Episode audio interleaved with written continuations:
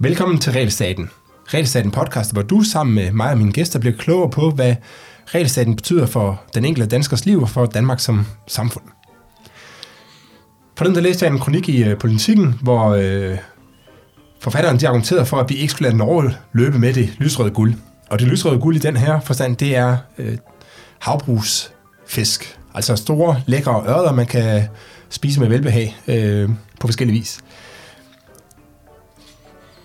Årsagen til, at man skrev artiklen, det var, at det faktisk er lidt svært at få lov til at oprette nye havbrug i Danmark. Og det er emnet for i dag, hvor vi skal snakke lidt om retsstatens betydning for antallet af havbrug i Danmark, og hvad der vil ske, hvis man forbedrede reguleringen på området. Og til at hjælpe os med det, har jeg en af forfatterne med, Carl Iver Dahl-Madsen. Og velkommen til, Carl Iver. Tak for det.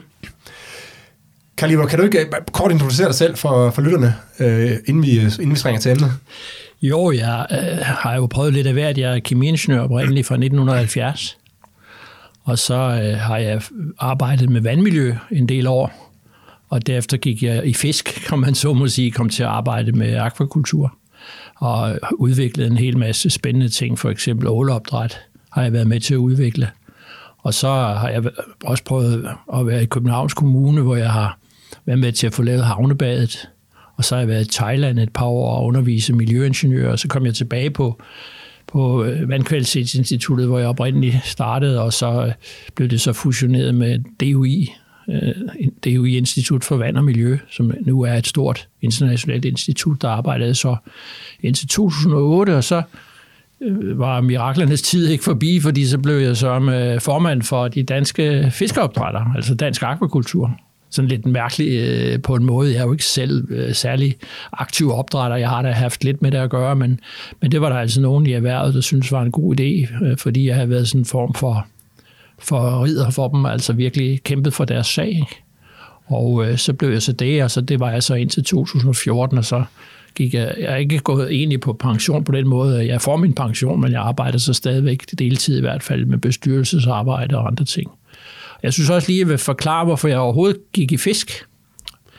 Fordi det er sådan set en interessant historie, da jeg havde arbejdet de der 5-6 år med vandmiljø, og synes egentlig, at jeg vidste, hvad der var at vide om den sag.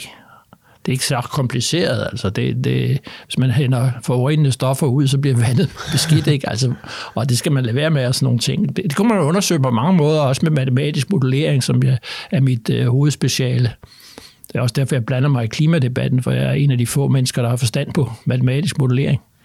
Men så tænker jeg, jamen altså, hvordan løser man forureningsproblemer? Det gør man jo selvfølgelig ved at producere renere.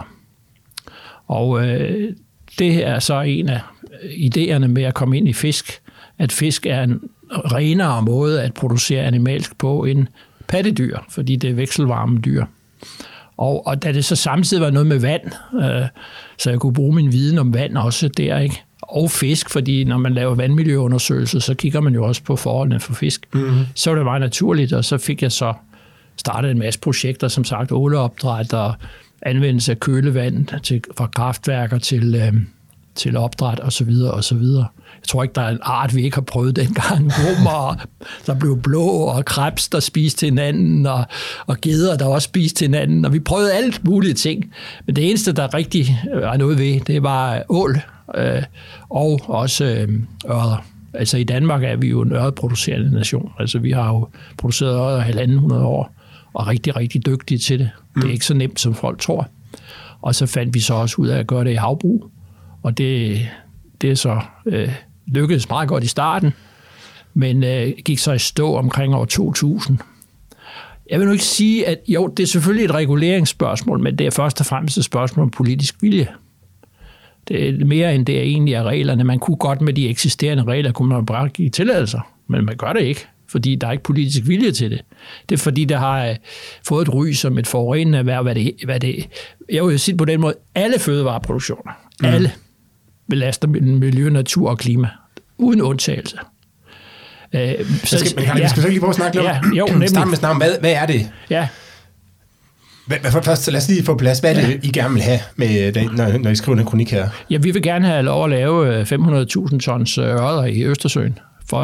Og når vi sætter det op på det niveau, fordi lige nu laver vi jo kun en 10-15.000 tons i havbrug i Danmark, og det er jo ingenting. Nordmændene laver 1,34 millioner tons, og den samlede globale produktion er cirka 3 millioner tons af laks, og laks og store ørreder er sådan meget ens. Ikke? Mm. Så det vil vi gerne have lov til, fordi det mener vi er godt for det hele. Altså godt for økonomien, og godt for også miljøet, naturen og klimaet. Det er det, vi gerne vil have lov til. Og det er jo derfor, vi skriver den kronik og arbejder på prøve at overbevise politikerne om, at det er en god idé. Mm. Og hvorfor? Så lad os lige prøve at snakke, starte med miljøet, for du var lidt inde på det, at at festival er mere energieffektivt, når man skal sige det. Ja. Kan du prøve lige at forklare lidt, hvorfor? Jo, det er jo fordi, det er vekselvarme dyr. Og vekselvarme dyr, de skal ikke bruge energi til at holde sig varme, som også pattedyr og også fugle, det er også varmblodede dyr, de skal bruge energi for at holde sig varme, og det bruger de faktisk en del energi på. Så derfor har fisk en meget bedre foderudnyttelse, altså de er billigere at producere, og samtidig har de også et mindre tab til omgivelserne, fordi de skal spise mindre og udnytter det mere effektivt, så har de et mindre tab til omgivelserne. Så alt andet lige for et kilo fisk, så får du et mindre belastning af natur, miljø og klima, end du gør for et kilo pattedyr. Ja, whatever. Så det er sådan der. Der er en lille, ikke så vigtig, men en lille ting mere, det er, at der er heller ikke noget tyngdeproblem. Altså, når de svømmer rundt i vand, så skal de ikke bruge energi for at holde sig oprejst. Mm. Det er ikke så meget, vi taler om her, men lidt har også ret. Så det er jo et tyngdefrit miljø, fisk, de svømmer rundt i, kan man sige. Ikke? Og hvor stor er forskellen her i forhold til per kalorie, eller man skal sige? Ja, det afhænger meget af, hvad det er for nogle kræg, ikke? Og jeg har det ikke på kalorietal, men det er stort. Altså det er jo, hvis det er oksekød, så er det flere faktorer bedre, ikke? Og hvis det er svinekød, så er det bare nogle procent bedre. Jeg kan ikke huske de nøjagtige tal, dem havde jo fremme her forleden i mit foredrag hos jer, og det er også usikre tal, men der er ingen tvivl om, at det ikke alene er sådan, men det er også en væsentlig faktor. Så den overordnede pointe i forhold til miljøet, det er, at altså hvis man lige skal producere mad til verdens beboere, jamen, så er det egentlig bedre at producere fisk, end det er at producere oksekød. Altså, og det er derfor, man har den der skægge diskussion om insekter, som jo er blevet ekstremt hypet. Altså vi skal alle sammen spise insekter. Synes jeg selv er en ret dårlig idé, altså, men det er, hvad det er. Men der bruger man jo netop det argument at sige, at vi skal bruge insekter, fordi det er vekselvarme dyr, og de har en bedre fodudnyttelse og mindre tab til omgivelserne. Mm. Men som jeg også sagde, at hvad vil du foretrække, en melorm med postej eller en røget øreside? Ikke? Og det er det samme, fuldkommen. Altså, der er ikke nogen forskel på det, så det er fuldkommen rigtigt, at hvis vi lader vores konsum om til en større mængde fisk fra opdræt, så vil det samlede globale aftryk på alt muligt blive mindre. Og gælder de her tal, altså med de meget, det gælder for alle slags fisk, eller? Der er lidt forskel på nu.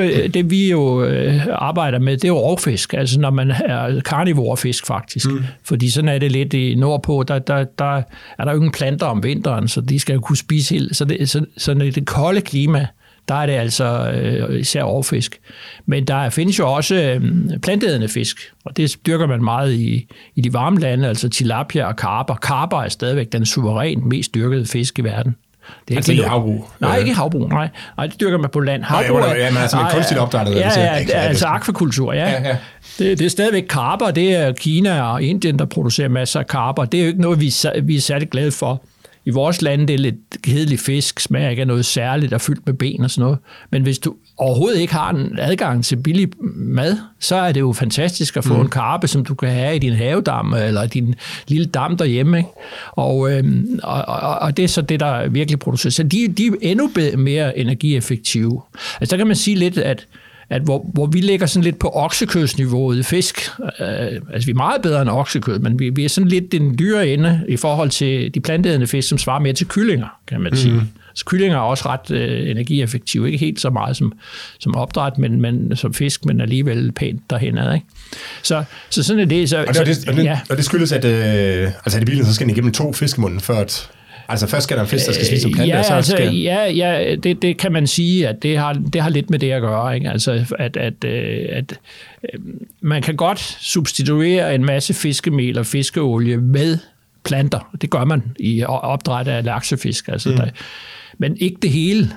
Altså, der er nogle sundhedsmæssige grunde og nogle vækstmæssige grunde til, at man stadigvæk skal have marine råvarer.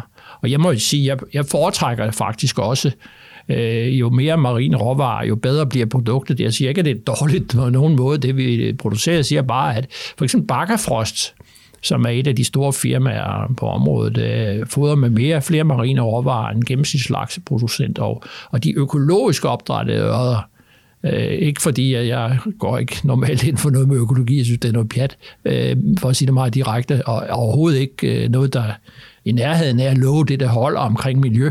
Men lige præcis kvalitet, da man forlanger, at de skal spise flere fisk, det er sådan en regel. Der er mange regler der, kan jeg love dig, som er fuldstændig besynderlige.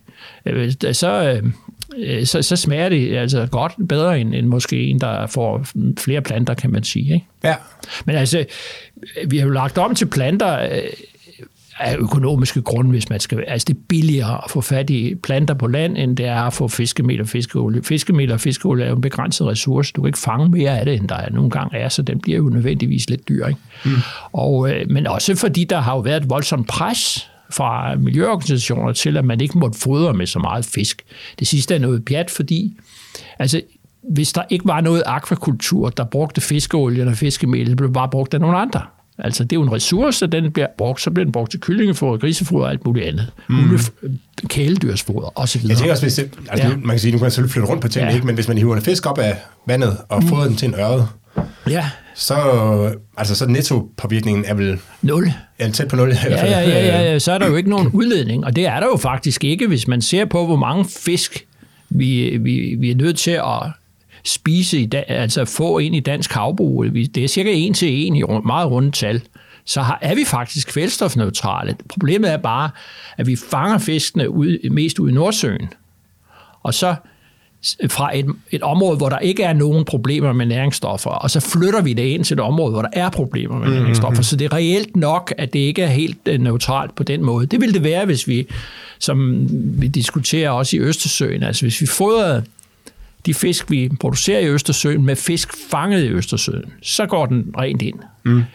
Men det kan vi ikke helt, fordi 500.000 tons, det er mange.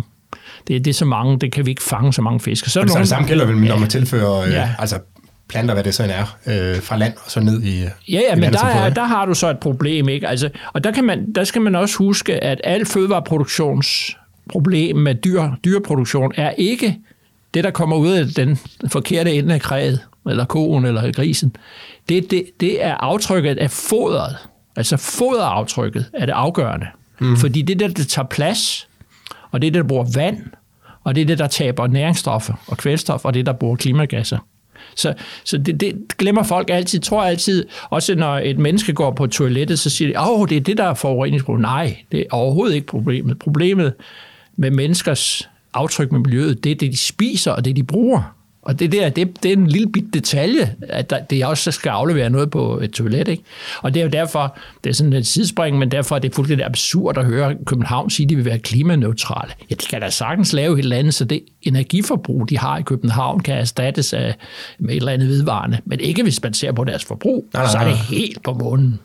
Og fuldstændig misvisende og tåbeligt overhovedet komme med sådan nogle idéer. Jeg tror, der er mange, som sidder med sådan en fornemmelse, eller en opfattelse af, at hvis du har sådan et havbrug, altså bunden under sådan et havbrug vil være fuldstændig mudret. Det kan man godt se i produktionssæsonen, det kan lidt an på, hvor det er henne, så kan man sagtens se det, at der er fiskereskrementer nede under havbruget. Og sådan er det. Altså, der er også kokasser på en mark, ikke? Sådan er det, og det er en del af tilladelsesgrundlaget. Men så er der et andet tilladelsesgrundlag, som siger, at der ikke må være en vedvarende ophobning af organisk stof under burene. Og det er der så ikke, fordi i Danmark har vi jo et braksystem, kan man sige. Altså hver vinter det er kun fra april til oktober, november, vi producerer. Og så om vinteren ligger det brak, og der sørger så storm og vind og strøm og alt muligt for, at det bliver ryddet fuldstændig op i det igen, når man så må sige, ikke?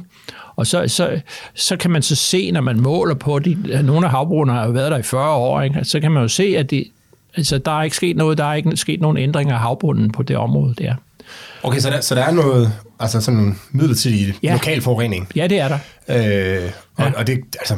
Det er men det er jo så lokalt, så det, man siger, det gør men det er der jo ved alle husene. Men det bliver så spredt ud i hele vandmiljøet med tiden. Ja.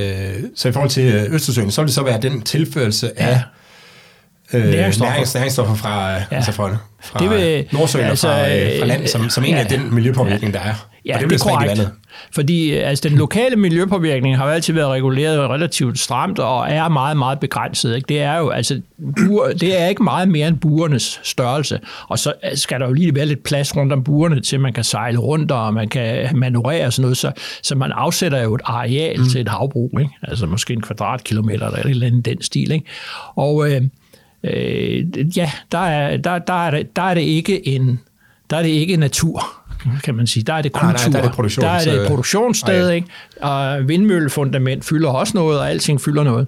Så, men den regionale virkning, det er den, du siger, at hvis vi for eksempel laver 500.000 tons fisk i Østersøen, så vil der komme en nettobidrag. Hvis vi ikke fodrer med fisk fra Østersøen, men henter fodret andre steder fra, så vil det komme et nettobidrag på 20.000 tons. Og det lyder som, 20.000 tons, men skal man huske, at Østersøens kvælstofbalance er 1 million tons om året. Og hvad betyder kvælstofbalance? Ja, altså kvælstofbalance betyder, det er jo ligesom en økonomisk opgørelse, en saldobalance. Det er bare med kvælstof i stedet for penge. Så du ved, hvor meget kvælstof kommer der ind i systemet, og hvor meget bliver der deponeret i systemet, og hvor meget forlader systemet. Det er kvælstofbalancen. Så det er det samme som et regnskab. Okay, på den måde, så på den måde balance. Ja. Og, men vil det så ophobe sig i Østersøen over tid? Eller nej, fordi der er jo sådan en ligevægt. Over tid er der jo en ligevægt. Nu Østersøen er et meget ustabilt system, på grund af, at der kommer en gang imellem kommer masser af saltvand ind og sådan noget. Så det er sådan et form for ikke stationært, men over mange år at det går det jo ligevægt. Nej, altså, det bliver ikke... Ja, noget bliver ophobet, for eksempel fosfor. Det vil nok blive ophobet i Østersøen. Kvælstof næppe, men fosfor vil i høj grad, fordi det er så det sedimenterer, altså falder ned på bunden, og det er tungt omsætteligt. Så det vil nok hobe sig op på bunden, men det har ikke nogen praktisk betydning, for når det først er nede på bunden, så kommer det ikke sådan lige igen i hvert fald. Nej. Ikke uden videre. Så det er ikke sådan, at hvis vi bygger de her 500, eller tillader de her 500 havbrug, så vil man ikke se, at niveauet for kvælstof vil sige år for år i... Nej. Altså, nu skal man huske, som jeg siger, at det samlede input af kvælstof fra alle kilder til Østersøen, og det er også det samlede output, er omkring 1 million tons. Så 20.000 tons, det vil jo så betyde, at du øger tilførelsen med 20.000 tons, 2 promille, eller hvad det er. Og det er så det. Så vil du også ud, altså sedimentation og det, der strømmer ud, vil også blive forøget lidt. Det er det, der vil ske. Og det kan man... Og hvor meget udleder Danmark i forvejen til Østersøen?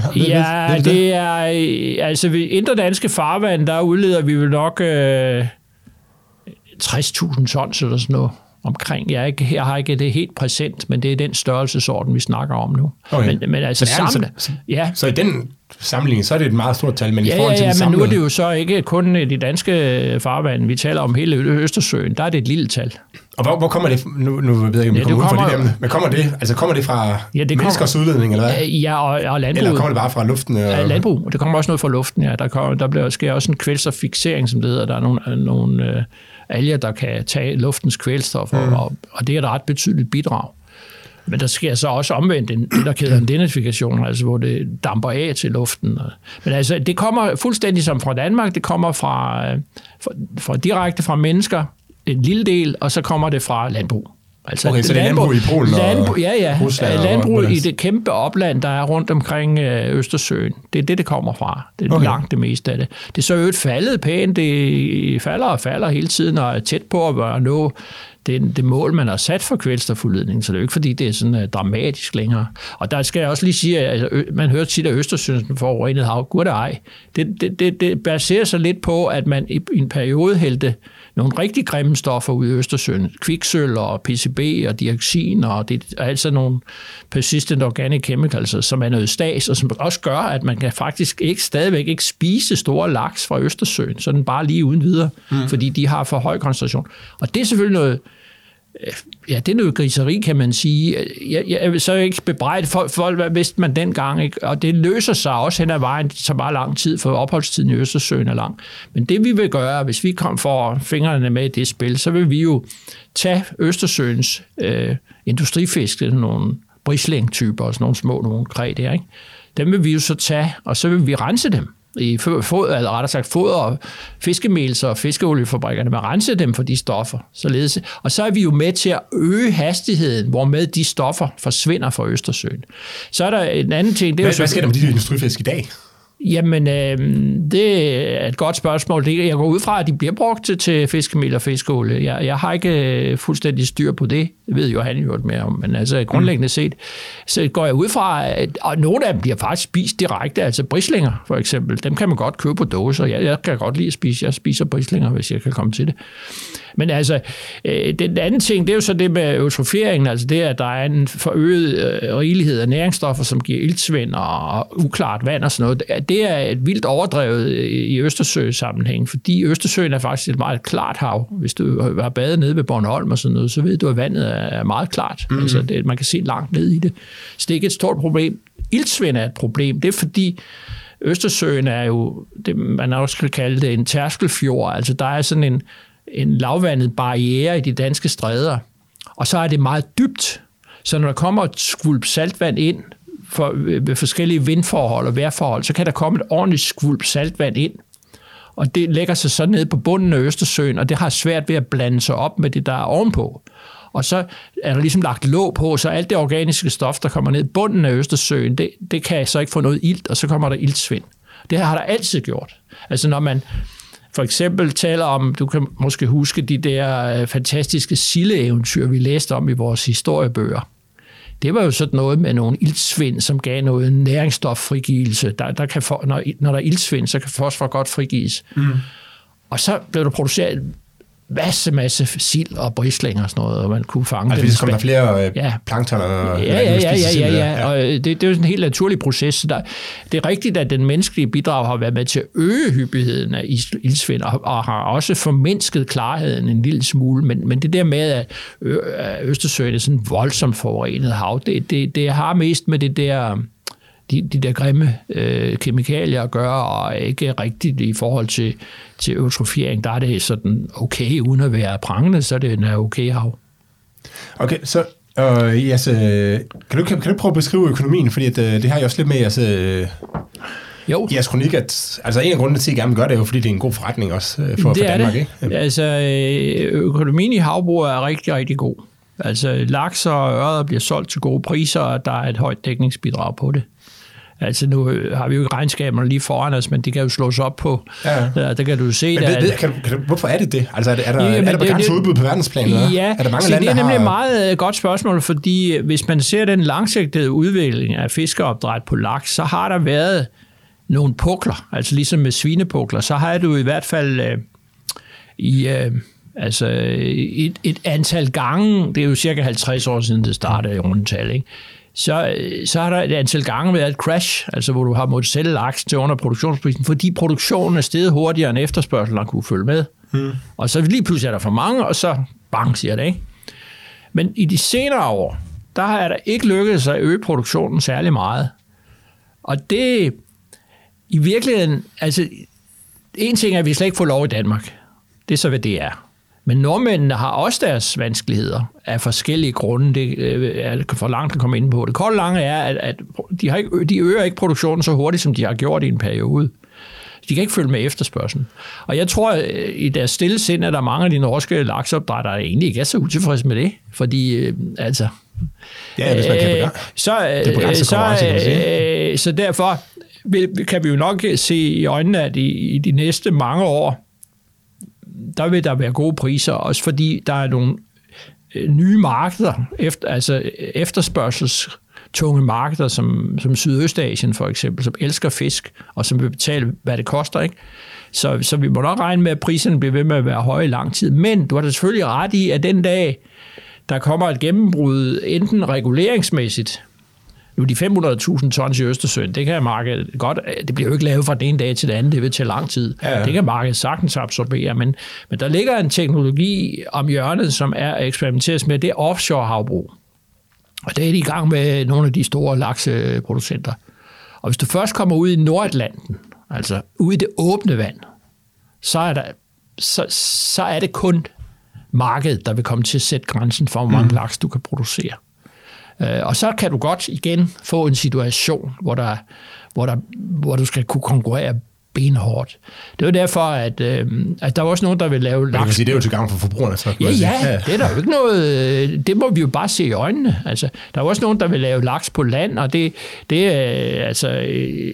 nu har jeg jo selv været med til at udvikle landbaseret opdræt med ål for eksempel, og de der teknologier om recirkulation. Jeg har ikke som sådan noget mod det, men det er en rigtig, rigtig dårlig forretning. Altså, det er så dyrt både i anlæg og drift at lave dem på land, og det er heller ikke godt for hverken natur, miljø eller klima, fordi der er jo en stor klimapåvirkning fra energiforbruget, og de leder også næringsstoffer ud, og de leder næringsstoffer ud i altså tæt på kysten, som er mere voldsomt meget mere belastende, end hvis du leder ud i åbne strømmer i farvand. Så det mener jeg er en boble. Altså, nogle gange kommer det er sådan en land på laksboble. Der kan godt være nogle specielle omstændigheder, hvor det er fornuftigt. For eksempel de små fisk. Alle de fisk, vi sætter ud, dem laver vi jo på land, også i recirkulation. Og det gør man jo også med smolt, altså, som det hedder, med laks, det er smolt, dem man sætter ud. Ja. Det laver man også på land. Så den der samspil med land og vand er smadret vigtigt, men det er klart, at den billige produktion af de færdige fisk, den foregår på havet, fordi der er masser af plads, og burerne koster ikke særlig meget, og du kan give fiskene masser af plads, så de trives godt og sådan noget. Carl, lad os lige, fordi nu har vi snakket lidt om miljøpåvirkningen, hvis man får de her 500.000 tons og økonomien og sådan noget, som vi ikke brugte så meget tid på, men vi stoler på det, når du siger, at der er god økonomi i det her. Ja, og det er virkelig det, du siger, det er, at der vil være en efterspørgsel efter at producere fisk fra producenterne. Og så kan vi som forbrugere kan vi jo blive ligeglade med, om vi tjener penge og ej. Ja. Men som du også ved, så snakkede jeg med din medforfatter. Han sagde faktisk noget, det er lidt længere end 20. Det blev langt, så vi lægger det ind i enden af vores 20. Men han sagde faktisk lige en interessant ting, som vi lige skal snakke om nu, men prøv lige at tage høretelefonen på, så hører vi det lige. Det er godt.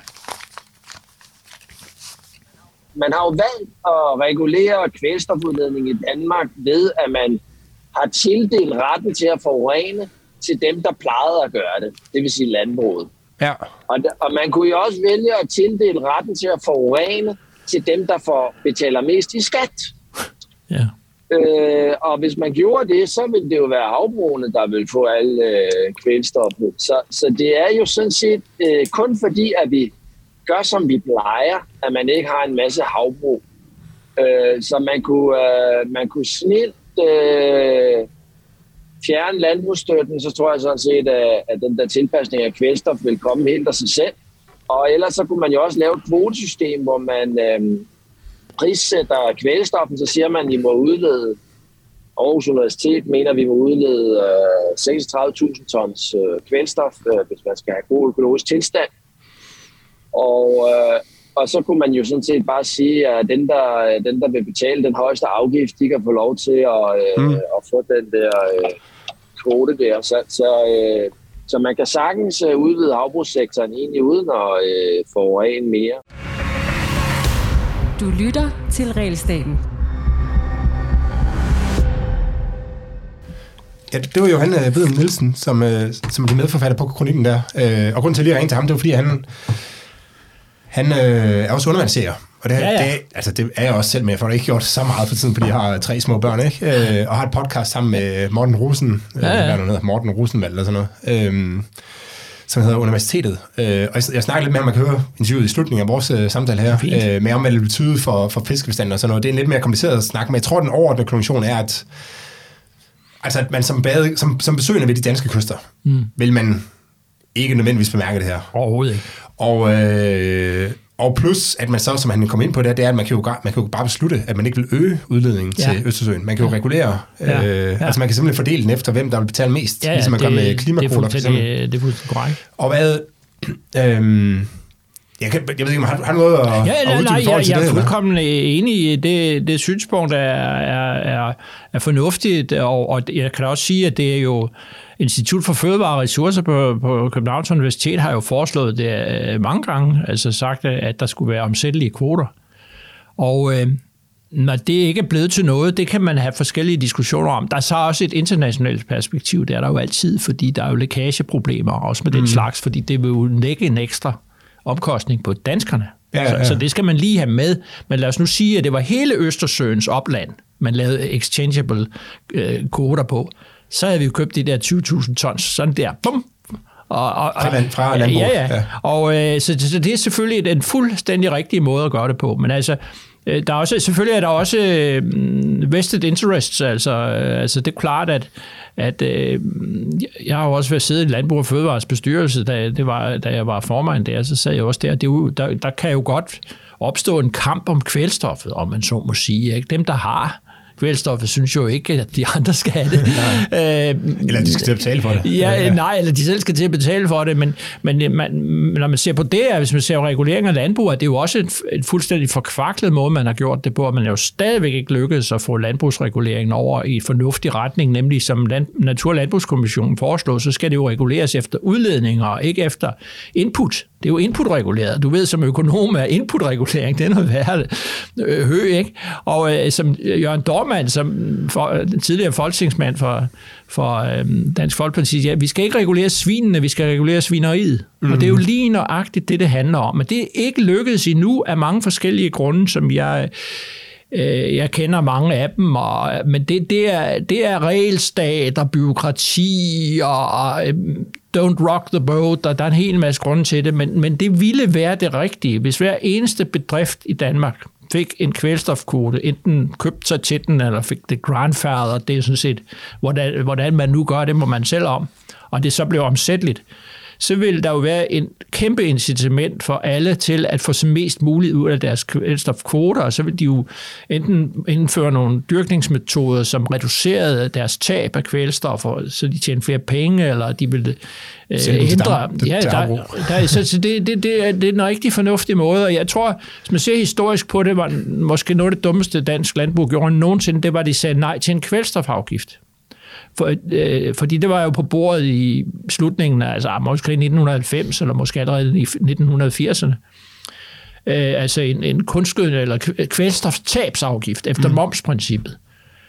Fordi i stedet for har de fået et helt urimeligt byråkrati, altså som er overhovedet ikke til at gøre. Jeg har en meget god fætter, Arne Dahl hedder han, på Nordfyn. Han er en mælkebonde på Nordfyn, og han sagde, da jeg overtog min gård efter min far, så tænkte jeg, nu vil jeg være en meget lovlydig mand.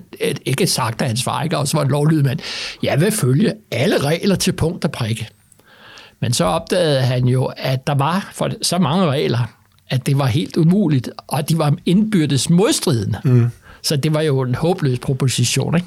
Jeg har faktisk snakket med en landmand tidligere i Retssaden, så det kan man gå tilbage og høre. Jeg kan ikke lige huske. Hvem var det?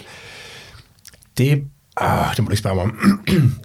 Han holdt en tale på en generalsamling eller sådan noget, hvor han listede alle de datoer, som man som landmand skulle huske. Ja. Jeg kan ikke engang huske, hvad det hedder. Men det er gagt, det der. Altså, jeg synes, det var interessant ved Johan, og grund til, at jeg lige tog den her bid med fra interviewet. Jeg tror, der er 10 minutter af det, siger det var, at det er på en eller anden grund historisk årsag, at man lige havnede her, ikke? Og hvis man havde alle tingene op i luften igen, og lå dem falde ned, så vil man se, at vi faktisk havde masser af havbrug, fordi det er en mere effektiv måde at producere fødevarer på. Sådan ville det være. Jeg kan også godt sige, at der var også... Selvfølgelig vil jeg hellere sige, at landbrug det er jo forskelligt. Der er jo nogle steder, hvor det er super effektivt, og så er der andre jorder, som er mindre effektive. Det kommer Johan også ind på, men det er jo dem, der er ryget først. Men der er også man skal også lige huske, at nu taler vi jo fødevareproduktion indbyrdes. Der er jo nogen der udenfor. Ja, det skulle selvfølgelig med i det. Hvis nu Novo for eksempel, og leder jo også kvælstof ud, ikke? Fra deres produktion. Nu tror jeg ikke, at det er nogen som helst måde er en begrænsning for dem. Men de er helt ligeglade med, hvad det koster. Fordi de kan jo byde alle andre ud, hvis det var det skulle være, ikke?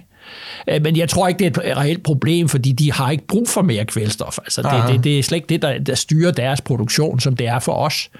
Og så, så var altså, der på det tidspunkt... De 60.000 tons, du nævnte, er det for landbrug, eller hvad?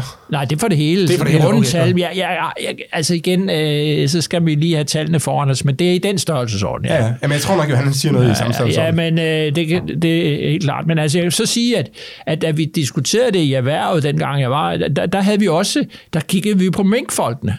Fordi de tjente jo flere penge end os dengang. Det gjorde de så ikke de sidste. Længere. Nej, det gjorde de så heller ikke i de sidste par år, inden at de blev lukket, kan man sige. Der havde de var nemlig gået alt for hurtigt frem med produktionen. Altså, de har øget produktionen hurtigere, end markedet kunne trække, og mink er ekstremt uelastisk, eller hvordan er det der? Altså, der er jo ikke noget... prisen falder med et brag, hvis der er for mange mink på markedet, ikke? Ja. Men de havde jo råd til at betale mere end os, kan man sige. Så det er altid, altså, man sidder altid og kigger på, at hvis der er nogen andre, der kan betale mere end en selv, så er man ikke så glad for, at man skal indføre det, vel? Så det havde vi jo også lidt inden til. Men det er jo sådan en markedsøkonomi, sådan fungerer. Det er jo derfor, jeg mener, det er en rigtig god løsning. Altså, en afgift kunne også være en god løsning. Det eneste men, jeg har ved det er... Det er, hvad skal man sige, lækageproblemet, ikke? Altså at pålægge endnu en byrde på dansk fødevareproduktion, som andre lande ikke har. I Norge har man for øvrigt en anden ordning, der køber man jo en koncession. Og det kan man altså have forskellige meninger om. Det gør man. Det er jo så lidt ligesom at købe en mark. Den holder jo sin værdi, eller stiger måske lige frem i værdi. Så selvom det er mange penge, er det måske ikke noget stort problem. Men det gør jo i hvert fald, at det ikke er enhver, der kan lige komme ind for højre og lave et havbrug, vel? Jeg sad lige her og så bladrede mine papirer, men jeg tror ikke, det er kommet ud i det her print her, men I sluttede jeres kronik af med sådan et citat fra en... Er det ikke Jacques Cousteau? Det tror jeg. Ja. Det er i hvert fald på engelsk. Ja, men det er det jo. Kan du huske det i hovedet? Ja, men det handler jo om, at hvis man skal... Altså civilisation handler om at dyrke landbrug, at have landbrug. Man kan ikke have en civilisation, hvis man ikke har landbrug. Og på samme måde, hvis man skal udvikle sig i sin civilisation, så skal man også dyrke havet, altså havets planter og dyr. Det var det, han sagde dengang. Ja, men siger han ikke noget, men det handler om at gå fra jægersamfundet til bondesamfundet? Jo, det er præcis. Altså, der kan man sige, at det kan jeg jo opleve hele mit liv, at der er mange, der ligesom har undret sig over det der akvakultur, og hvad er det for noget underligt noget, og fisk er der noget, man fanger, og så siger man, hvor tit er det, du spiser et fanget dyr? Altså 99,9% af det, som folk spiser på landdyr, det er jo opdrættet. Det er jo de samme fire. Det er køer og svin, køer og griser og kyllinger og får.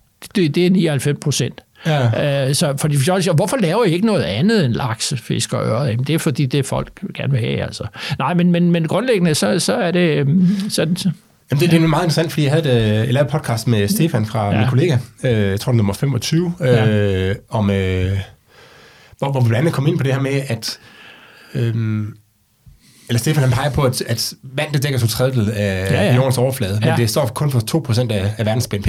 Og han kunne godt se for sig, at man ligesom privatiserede havene. Og det er jo lidt det, som I egentlig foreslår her, ikke? På en eller anden måde. Det kan man godt sige, det er jeg helt med på. Jeg skrev for mange år siden efterhånden et artikel i Libertas om en markedsbaseret politik på miljø og havområdet. Og en helt åbenbar god idé, det vil være at folk kan købe arealer. Altså fisk, at både havbrugere, men også fiskere kan købe arealer. Altså jeg siger ikke, dermed har jeg ikke sagt, at det hele skal kunne købes af nogen, der vil lave fiskeri. Det har jeg ikke sagt noget. Altså jeg har en meget varm tilhænger af, at man får store sammenhængende naturparker, både på havet og på land. Det synes jeg er en rigtig, rigtig god idé. Og det gør man bedst ved at bruge moderne landbrug, som ikke bruger for meget plads. Men det er klart, at hvis du så lod fiskerne købe, skal vi sige, et eller andet pænt størrelse, 25.000 kvadratkilometer i Nordsøen, de rigtige steder, så vil de jo selv styre, hvor meget de fiskede. De ville jo ikke fiske det tomt, fordi det ville være snot dumt, så var der ikke nogen fisk, så de ville selv styre det fuldkommen smart, ikke? Og samtidig vil der heller ikke være, der vil være et rekrutteringsgrundlag, for de vil jo være store fredede områder rundt omkring, hvor der hele tiden vil svømme fisk fra og ind i de der fiskeriområder, ikke? Så der vil hele tiden være mange fisk at fange. Så det er en glimrende måde at gøre det på. Men altså nu i tilfældet havbrug, der er det jo ikke arealproblem. Det er det med fiskeri. Der skal du have store arealer at fiske på. Det er ikke et arealproblem. Det er små arealer. Der er det kvælstof. Der er det eksternalitetsproblemet omkring kvælstof og fosfortabet. Ikke? Så der er det bedre, at man kan købe det, kan man sige. Det kunne jo også være, hvis man gjorde det på den måde, så endte man med, at der var mange, der sagde, at det er faktisk også besværligt at rende rundt og jage de her fisk. Det er meget nemmere at opdrætte dem. Jamen, det er jo den... Altså, nu er det jo... Det går jo den vej af den simple grund, at fiskeriet er stagnerende. Altså, du har ligesom ramt nogenlunde det bæredygtige niveau for, hvor mange fisk, der kan fanges i verden. Der er mange steder, blandt andet i danske farvand, hvor man har godt styr på det. Der er stadigvæk steder, hvor man overfisker, om man så må sige. Ikke?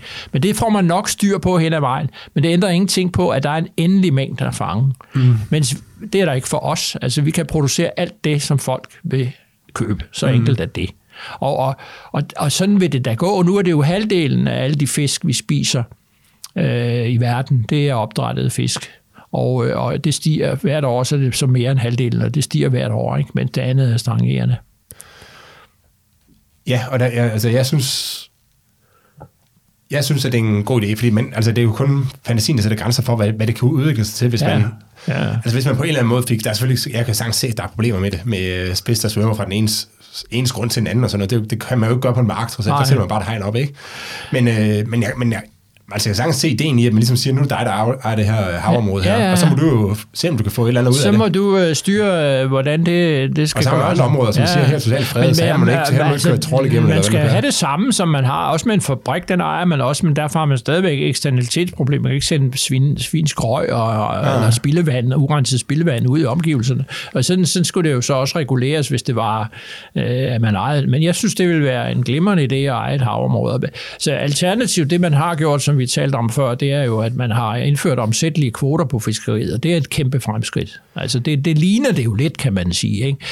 Men der er sådan lidt for meget kontrol med alt muligt i den sag, og det smarte ved, at du har et stykke hav, ikke?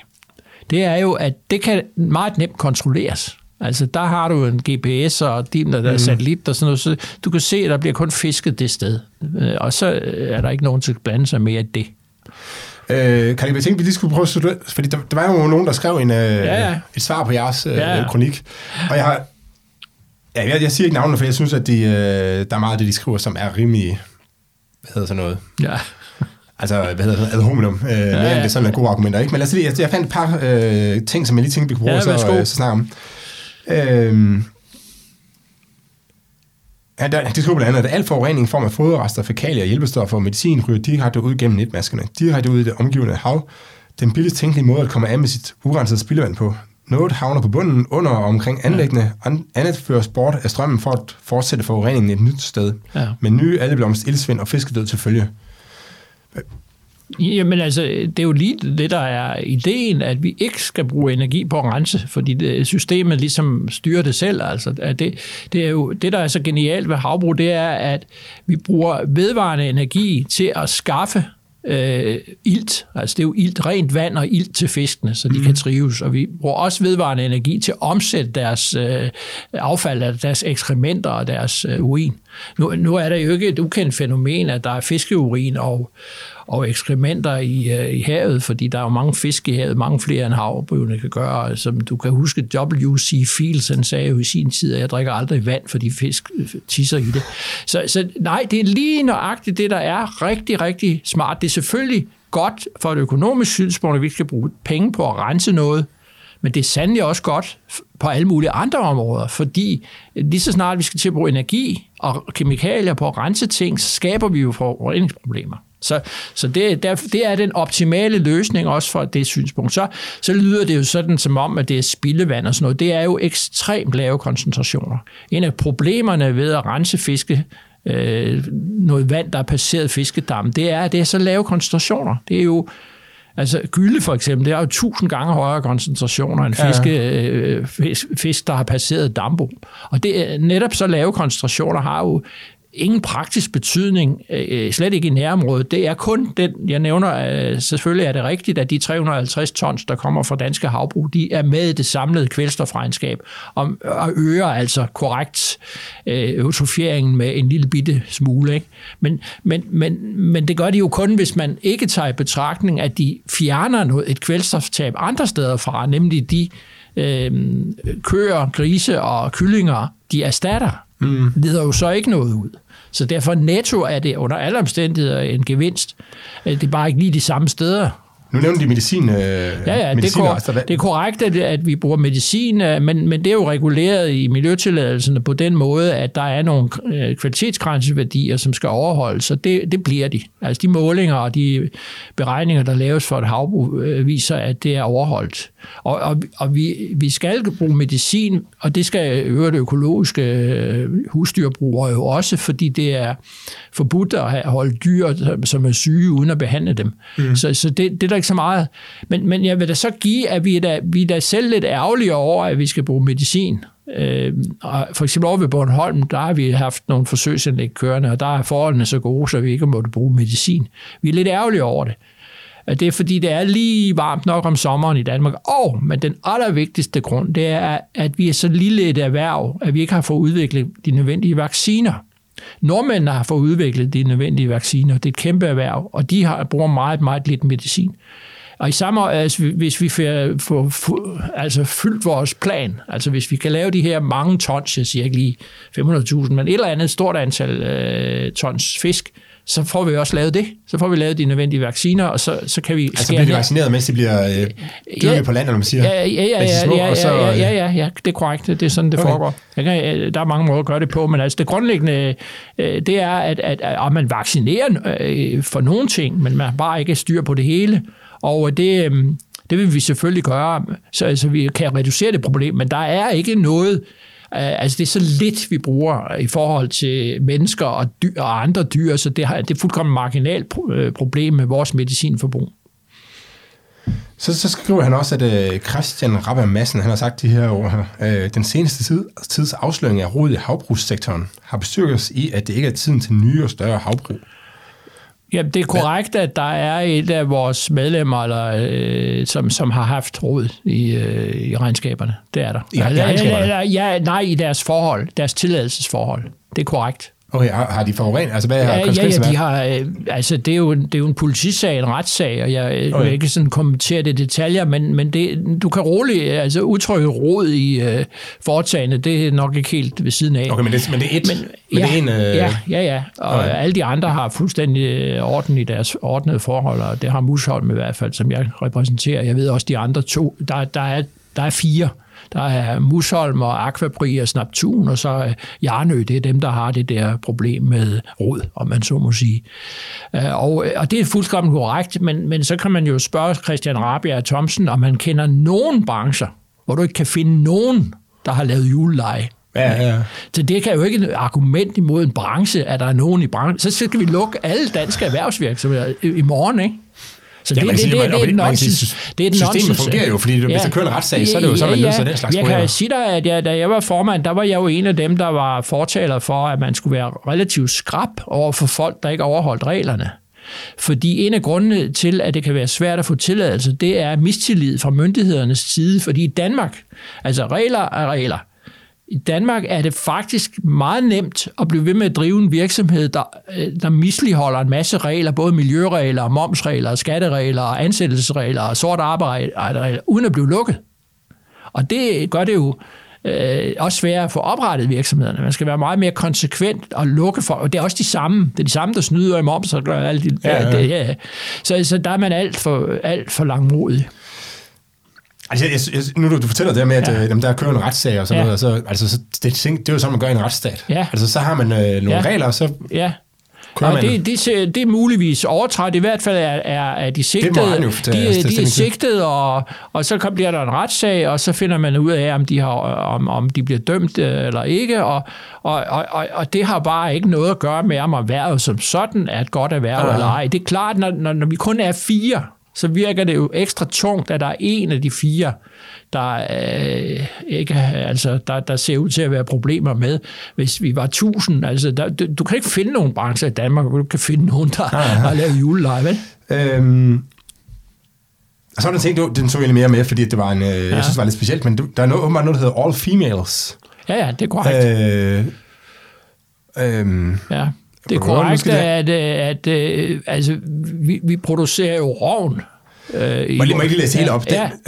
Du kan lige forklare, hvad det er, man gør ikke, men han skriver, det er i princippet sådan, de såkaldte All Females bliver til. En produktion, der er så lidt bæredygtig, som noget, der kan være, med rovnen som det lysrøde guld, og moderfiskene som et udsultet restprodukt med en kødkvalitet, så det ikke egner sig til menneskeføde.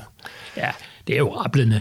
Altså, det med All Females, det er korrekt, at vi laver nogle ting med æggene, således at vi kun får hunder ud af det, fordi vi gerne have ovnen. Ja. Og det er fint nok, altså sådan er det. Og altså, det er ikke det eneste sted i fødevareproduktionen, at man manipulerer med naturen. Nej. og det der med, altså nu er det jo sådan, at det er jo bare helt til grin, altså at sige sådan noget, fordi det bliver jo solgt og spist, og folk elsker. Jeg spiser det også med fornøjelse. Jeg siger ikke, at jeg ikke nødvendigvis vil foretrække en ikke-rovfisk, for det er lidt ligesom malkekvæg kontra kødkvæg. Ja. Det er fint produkt, det er bare ikke nødvendigvis lige så godt som en herford, vel? Altså, jeg læste, der tænkte jeg, at selvom, okay, og hvad så, hvis det ikke egner sig til menneskeføde, der er masser af dele på krisen og konen, som vi ikke spiser, men det bliver brugt alligevel. Men det er helt hen i vejret, altså det er en meget, meget stor del af vores, altså rovnen er jo vigtig, altså det er en væsentlig del af omsætningen, der kommer fra rovnen, men hvis vi ikke kunne sælge kødet, så var der altså ingen forretning i noget som helst. Altså, vi kan lige linke til den i show notes, men jeg læste, og jeg tænkte bare, jeg fatter ikke, at politikens, altså fordi den er skrevet med sådan beskidt sprog, synes jeg. Jamen, jeg er fuldkommen enig. Altså, politik, vi synes jo, det var et moderne mirakel, at vi fik den i politikken, fordi den er jo udviklet sig fra at være fra et organ for højere oplysning, den har udviklet sig til en politisk aktivistisk avis, så vi er jo stadigvæk over, at vi fik politikken. Og det undrer mig ikke, at de så har optaget sådan en, men det er fuldstændig korrekt, at det er en jammerlig, dårligt skrevet, fyldt med fejl og mangler, og det hele er... Altså, det er jo en ting, det er jo svært for... Men når man kommer med sådan nogle adhomerne angreb, og sådan noget, så det forstår jeg ikke politikken. Og vi har jo så heller ikke... Vi skal lige nå, inden vi runder af, skal vi nå og så snakke om, hvad er det så, der skal til? Altså, du sagde, at reguleringen er inde på plads, men man kan ikke få en tilladelse, og det opfatter jeg lidt. For mig lyder det som om, at reguleringen ikke er på plads. Fordi hvis jeg gerne vil være vinduespudser, så skal jeg ikke have en tilladelse til at være det. Eller hvis jeg gerne vil have startet... Hvad ved jeg? Der er masser af brancher, hvor man bare kan starte op og sige, jeg opretter CVR, og så fra i morgen af, så jeg tømmer eller vinduespudser eller hvad det nu er. Men det kan vi så ikke med havbrug. Nej, så synes jeg ikke, at reguleringen er på plads. Men det kan du sige, men reguleringen er på plads. Politikerne er bare ikke villige til at tage beslutningen om at lave flere havbrug. Altså, det er jo meget pudsigt, at vi siden, jeg nævnte det også i mit foredrag her, siden Ritt Bjerregaard nedsatte havbrugsudvalget omkring år 2000, har der været et ovenikøbet bredt politisk flertal i det danske folketing frem til den Mette Frederiksen-regeringen om, at vi skulle have flere havbrug i Danmark. Helt klart. Men det er blevet blokeret af embedsmænd. Altså, man kan sige meget om det der med embedsmænd og ikke med embedsmænd, men hvis der er et magtvakuum, altså der er ikke nogen, der tager sig af det, så tager embedsmændene sig af det. Og embedsmændene i Miljøministeriet vil hellere brække en arm på langsiden og have flere havbrug, fordi det er en øget forurening.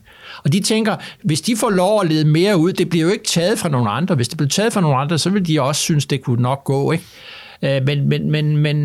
Men så det er de jo bange for, og det kan jeg altså på en måde godt forstå, ikke? Men grundlæggende set er det jo altså fra et helhedssyn. Og det er den der form for blokering, der har været i, og stadigvæk er i Miljøministeriet. Og der er ikke nogen politikere, der ligesom har turet bruge politisk kapital på at skære igennem. Altså, hvis Mette Frederiksen med den måde, hun agerer på, sagde til, at vi skal have havbrug i Danmark, så blev havbrug i Danmark i morgen. Mm.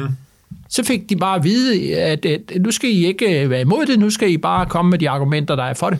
Som jeg nævnte, EU har jo spurgt Danmark, hvorfor laver ikke nogen havbrug? Altså EU vil gerne være selvforsynende med fisk, og det er da også super, og det kan jo ikke være Østrig, vel? Så de står sådan lidt og træder sig selv lidt over tæerne på den ene side og på den anden side, og de ved jo også godt det her. Men altså, nu du sidder i bestyrelsen, og hvad Altså hvis I sender en ansøgning, altså hvis I siger til myndighederne, at vi har fundet et godt sted her i Østersøen, og vi vil gerne lave et havbrug. Men altså det, der sker nu, er, at vi får afslag, og det har så også taget 6-8 år, inden at de har kunne tage sig sammen til at give afslag. Det er jo også helt absurd. Nå, I har søgt, eller? Ja, vi har søgt masser, og det har jo været der under behandling i 5-8 år, og lavet alle mulige undersøgelser op og ned og stolper frem og tilbage.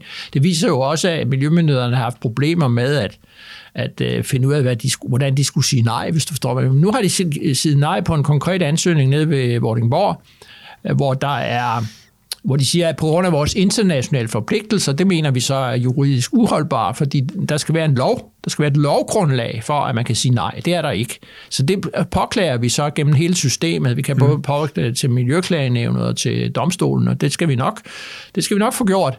Og så må vi så se, at det er klart, at vi vil bruge alle de muligheder, der er, for at på en korrekt måde at få vist, hvad det er, der sker. Men vi ved også, at hvis der var nogle voksne politikere, der i stedet for at rende og snakke kvoter og grønne omstillinger og en masse andre tossede ting, hvor de ikke har forstand på tingene. Hvis der var nogen, der gik ind for det her for alvor, så blev det gennemført fra den ene dag til den anden, fordi det er en win-win-situation på alle områder. Altså, jeg synes slet, at det her det viser, hvad problemerne kan være med sådan en tilladelsesordning. Altså, jeg er meget mere tilhænger af, at man siger, at altså, i bedste fald, så havde man sådan et kvælstofmarked på en eller anden måde, ikke? For Østersøen eller hvad det nu er, ikke? Og så kan man bare sige, at hvis du skal operere herude, så er der nogle konkrete regler, du skal leve op til. Du skal være x antal meter fra land eller kilometer, eller hvad det regner i. Og så skal du købe de her kvoter her. Ja. Og så skal du selvfølgelig, så er der selvfølgelig noget med medicinforbrug og alle mulige andre ting her. Men hvis du bare opfylder dem, så kan du i teorien bare gå i gang, uden at få en tilladelse. Og så kommer vi selvfølgelig ud og kontrollerer dig. Hvis du så overtræder det, så kører du retssag imod dig, hvad man ellers gør, hvis folk de bryder over. Jeg er fuldstændig enig i alt det der, ikke? Og det er sådan, man burde gøre i den her konkrete sag. Men som sagt, er vores opfattelse er, at det handler om politisk vilje. Men det er jo nok, fordi det er svært at få den solgt som en vindersag på en eller anden måde. Jo, men det er jo derfor, at vi nu ligesom har valgt den linje, at vi giver det et ordentligt slag, altså 500.000 tons fisk. Det kan man altså se på landkortet. Og det er økonomisk mange penge, både i jobs og omsætning og indtjening. Så det er noget, der virkelig kan ses på landkortet. For indtil nu har vi jo været så små, at hvorfor bruge politisk kapital på sådan nogle små... Altså, hvad producerer I nu? 10-15.000 tons. Okay, så det er en rimelig stor forbedring eller forøgelse. Ja, det er der lov, at den samlede produktion i Danmark er, og så er der også på land, producerer vi en 30-40.000 tons små ører på land. Ikke? Men det er så det. Nordmændene producerer som sagt 1,3 eller 4 millioner tons om året laks, ikke? Og Færøerne producerer også mange. Men det er jo for at vise, at det kan godt lade sig gøre, og det vil være en kæmpe god forretning, for at på den måde få råbt op. Det, der ellers vil ske, er jo selvfølgelig, at så bliver det bare ikke lavet i Danmark, så bliver det lavet andre steder. Nu er Musholm jo 100% japansk ejet, og vi er jo i gang med at producere fisk i Japan. Så kan man jo tænke sit om, hvad vi vil gøre, hvis vi slet ikke kan få lov i Danmark. Men vi kæmper stadigvæk, fordi det er åbenbart... usagligt, det der foregår. Altså, det er på kanten af magtfordrejning, vil jeg sige. Altså, og vi vil give den hele armen i retssystemet, og se, hvor langt vi kan komme, også EU-ret og andre steder. Ikke? Så de får ikke lov at dø i synden, de der folk, der prøver at forhindre os i det. Men det er ikke sikkert, at vi kan vinde, og hvis vi ikke kan vinde, så gør vi noget andet. Altså, jeg vil se, alt det, som vi har snakket om her, som jeg læste i din kronik, og så også de forskellige svar, der er til den. Altså, det vidste jeg ikke. Jeg troede faktisk også, at der var store forureningsproblemer med dem her, med de her ting her.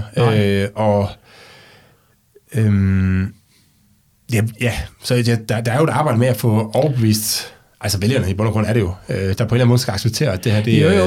Men det er jo... Altså, jeg tror også, jeg godt se, at jamen, selvfølgelig, hvis man udleder 2% mere kvælstof til Østersøen, jamen, det ender jo et eller andet sted. Ja. Og jeg kan godt se, at det kan måske give nogle... Men så må man... Det må man så løse efterfølgende, tænker jeg. Altså, fordi det er jo ikke, fordi man... Det kommer ikke til at ødelægge Østersøen fra det ene år til det andet, så man kan godt begynde på de her dambrug her, og så sige, så skal vi have de her kvoter her på et eller andet tidspunkt, så vi kan få styr på udledningen. Præcis, og det vi overvejer nu er jo meget simpelt at sige, at Jamen, så søger vi laver en ny ansøgning, hvor vi så siger, at vi bruger 3.000 tons fisk fra Østersøen til foder med. Så er der ikke noget argument. Mm. For så går vi i nul, og det er jo det, finnerne gør. Altså, det skriver vi jo også i vores svar her, at finnerne har lavet en sådan regel, at du kan godt få lov at lave havbrug i Finland, hvis du fodrer med fisk fra Østersøen. Så nu er det, altså det er lidt koldt deroppe, kan man sige. Det er ikke det ideelle sted at lave dem, men de kan godt få lov. Mm. Og så vi vil selvfølgelig gøre alt det, vi kan. Og vi arbejder selvfølgelig også med politikerne for at fortælle dem, for de en gang imellem, jeg ved godt, hvordan politiske vilkår er, det skal genvældes og alt det der, men en gang imellem går man jo også ud fra, at de trods alt godt kan forstå nogle faglige og saglige argumenter, og også fordi jeg er da sikker på, at hvis sådan nogle gode politikere, sådan Lars Løkke-typer og andre, brugte deres pædagogiske formåen til at forklare, hvad det her går ud på, så er det altså ikke et uoverstigeligt problem at forklare, at det her er godt og ikke skidt. Det er enig. Og Carl Iver, jeg synes, vi har bidraget en lille smule dag, og forhåbentlig kan vi på den måde give vores lille bitte skub til at sammen, hvor det bliver bedre fremadrettet. Tak fordi du kom og besøgte os med din viden. Selv tak. Og de her, der sidder og lytter med derude, så tak fordi I lytter med. Endnu en gang, interviewet med Johan, det kommer om ganske få sekunder. Ja. Som altid kan I kontakte mig, hvis I ønsker det på herby@cepos.dk eller via de sociale medier. Jeg svarer på det hele. Carl Iver Dahl-Madsen kan I selvfølgelig også finde på, i hvert fald på Facebook. Du er ikke på Twitter også? Jo, jeg er også på Twitter, og jeg er også på LinkedIn, altså man kan finde mig alle mulige steder. Og nu kommer interviewet med Johan. Tak for i dag. Ja, men Johan, tak fordi du havde tid til at lige snakke kort med mig. Jeg tænkte, kan du ikke starte med lige at introducere dig over for lytterne, så de ved, hvem du er, og hvorfor du er relevant? Ja, jeg hedder Johan Nielsen. Jeg er 39 år gammel og uddannet marinbiolog, og så arbejder jeg med fiskeopdræt og erhvervsfiskeri, og så har jeg også en stor passion for havmiljø og ivrige undervandsjæger og dykker. Ja, du har dit eget podcast sammen med Morten Rosenvold ved Lasen. Kan du lige meget kort beskrive det? Ja, vi har et podcast sammen, eller det er nu mest Morten, der gør det, men hvor vi snakker blandt andet primært om undervandsjagt og også lidt om havmiljø. Vi har et tema lige for tiden omkring havmiljø og hvad der er årsag til, at man har oplevet sådan lidt vigende fangster i fiskeriet her de senere år, i hvert fald inden for mange af de fiskearter, som vi gerne vil fange, som fladfisk og torsk og sådan noget. Ja, jeg synes, det er nogle rigtig gode afsnit. Og hvis nogen har lyst til at høre det, så skal man søge på undervandsitetet. Altså ligesom under universitetet, men bare undervandsitetet. Morten, Johan mener, grunden til at lige vil ringe til dig, det var fordi, at du har skrevet den her kronik sammen med Carl Iver, og jeg tænkte, det kunne være meget fint ligesom at få sådan lidt mere håndgribelig forståelse for, hvad det vil betyde for danskernes opfattelse af miljøet, hvis man får de her mange dambrug, som I lægger op til. I skriver, at I alt synes, at der skal være 150 havbrug i hele Østersøen, som kunne give en samlet produktion på ca. 500.000 tons store ørreder per år. Kan du ikke beskrive det om? Fordi altså, danskerne de kommer jo primært i kontakt med det lavvandede område. Der, hvor undervandsjægerne også er. Kan du ikke beskrive, hvordan vil man kunne se det som undervandsjæger? Ja, men der er jo to ting i det. Altså, al fødevareproduktion udleder jo næringsstoffer, og det er klart, at hvis man laver fiskopdræt ud i havet, så udleder det jo også næringsstoffer. Men man kan jo sådan set sagtens vælge at lave et nulsumsspil, hvor man øger produktionen på havet, og så nedsætter produktionen, altså udledning af næringsstoffer andre steder, så det behøver sådan set ikke at føre til nogen netto udledning af næringsstoffer, at man laver en masse fiskeopdræt. Der bliver udledt ca. 44 tons kvælstof for hver 1000 tons fisk, man opdrætter. Så 500.000 tons fisk, det er jo så 500 gange 44. Så har du den ekstra kvælstofudledning, hvis det bliver en ekstra kvælstofudledning. Ja, det giver 22.000. Ja, det giver 22.000. Og udledningen i Danmark, den er 60.000, og udledningen til Østersøen, den er 1 million. Det er selvfølgelig en nettoudledning. Og derfor så spørgsmålet for mig er jo ikke, om man skal producere fødevarer. Spørgsmålet er jo mere, hvad man så skal producere. Og der er fisk bare det mest effektive. Og det er fordi, at fisken er vekselvarm, det vil sige, den bruger ikke energi for at holde temperaturen oppe, ligesom en gris, en kylling og en ko. Og så har den jo heller ikke, det skal heller ikke kæmpe mod tyngdekraften, ligesom en ko og en gris skal hele tiden bruge en masse energi for at holde sig oprejst. Der er en fisk, den flyder jo rundt i vandet. Men så i forhold til det, du sagde 22.000 tons kvælstof, og du sagde, der var 1 million tons, der blev udledt til Østersøen i forvejen, så det er et par procent, vi taler om her. Betyder det noget, at det bliver, altså sådan nogle dambrug der, de ligger jo længere væk fra kysten, end en udledning fra landbruget gør. Betyder det noget i forhold til den oplevelse, som man har som undervandsjæger, eller som badegæst for den sags skyld? Altså, hvor det bliver udledt? Hvis du laver det som nettoøgning af kvælstoffet, så selvom du laver det i Østersøen, så strømmer det jo så gennem Øresund og Storebælt og så videre. Så hvis du øger kvælstofudledningen, så vil det jo så give anledning til øget algevækst. Men så mener jeg heller ikke, at man sådan set behøver at øge kvælstofudledningen, bare fordi man laver en masse fisk. Kan lige spørge dig, altså, hvor stort i forhold til den samlede vandkvalitet, hvor stort er, hvor afgørende er problemet her med, jeg ved, I kommer ind på det i jeres podcast, men hvor afgørende er problemet med kvælstof for den samlede vandkvalitet og for antallet af fisk, som vi kan skyde og fange fra kysten af som fritidsprojekt? Ja, nu stiller du jo mange spørgsmål oven i hinanden, så det kommer jo også lidt an på, hvem man spørger, men altså, man måler jo miljøtilstand i havet, det måler man ud fra 2 ting i Danmark. Det er den ene ting, det er ålegræssets dybdeudbredelse, og der ålegræs har fået det værre og værre, uanset om man har sænket kvælstofudledningen. Så ålegræsset er sådan lidt et mysterie, hvorfor det faktisk ikke har fået det bedre. Og så måler man også på vandets sigtbarhed, altså mængden af mikroalger, og den er rimelig tæt korreleret med indholdet af kvælstof. Det er den måde, man definerer god økologisk tilstand i Danmark, og i Sverige, der definerer man det på en anden måde, der kigger man på bunddyr. Så altså samme EU-direktiv har man så valgt at implementere på en helt anden måde, og det er jo også derfor, at Øresund på den svenske side har en bedre miljøtilstand, end den har på den danske side.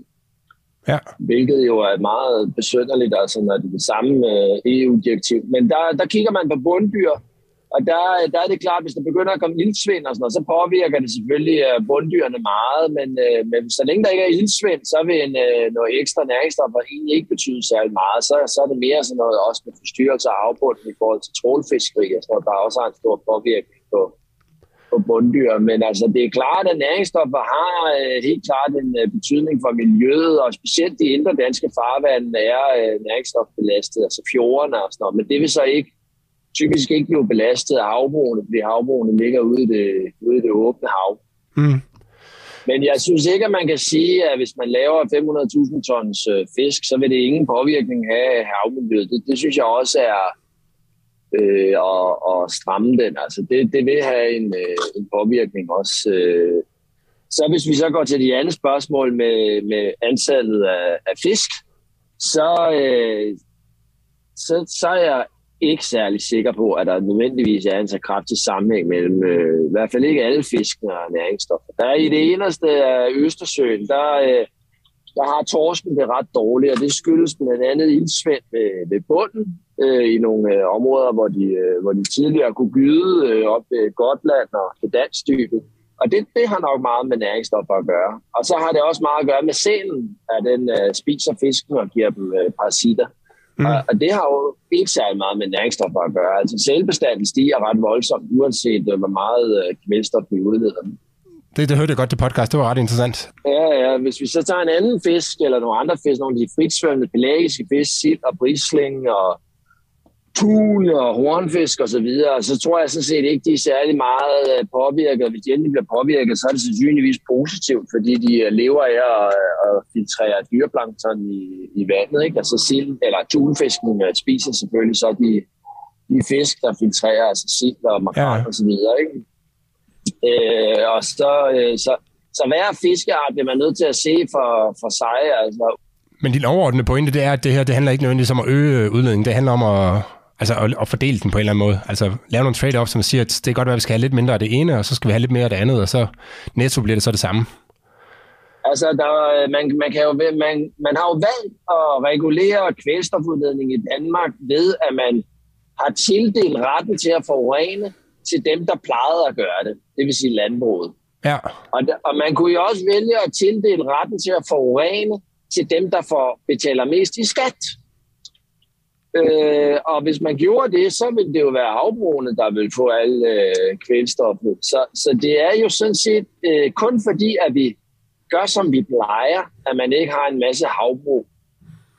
Så man kunne snilt fjerne landbrugsstøtten, så tror jeg sådan set, at den der tilpasning af kvælstof vil komme helt af sig selv.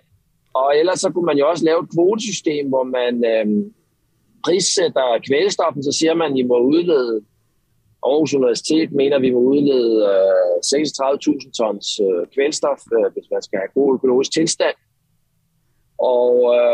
Og så kunne man jo sådan set bare sige, at den der vil betale den højeste afgift, de kan få lov til at få den der kvote der. Så man kan sagtens udvide havbrugssektoren egentlig uden at forurene mere. Jamen, det er jeg helt enig i, og jeg også, som økonom, så er jeg også meget glad for at bruge afgifter og kvoter og sådan noget til at regulere det. Selvom det selvfølgelig er sværere på nogle områder end på andre. Johan, tusind tak for din tid. Ja, det var så lidt. Og have en god dag. Hej. Ja, lige meget tak. Hej.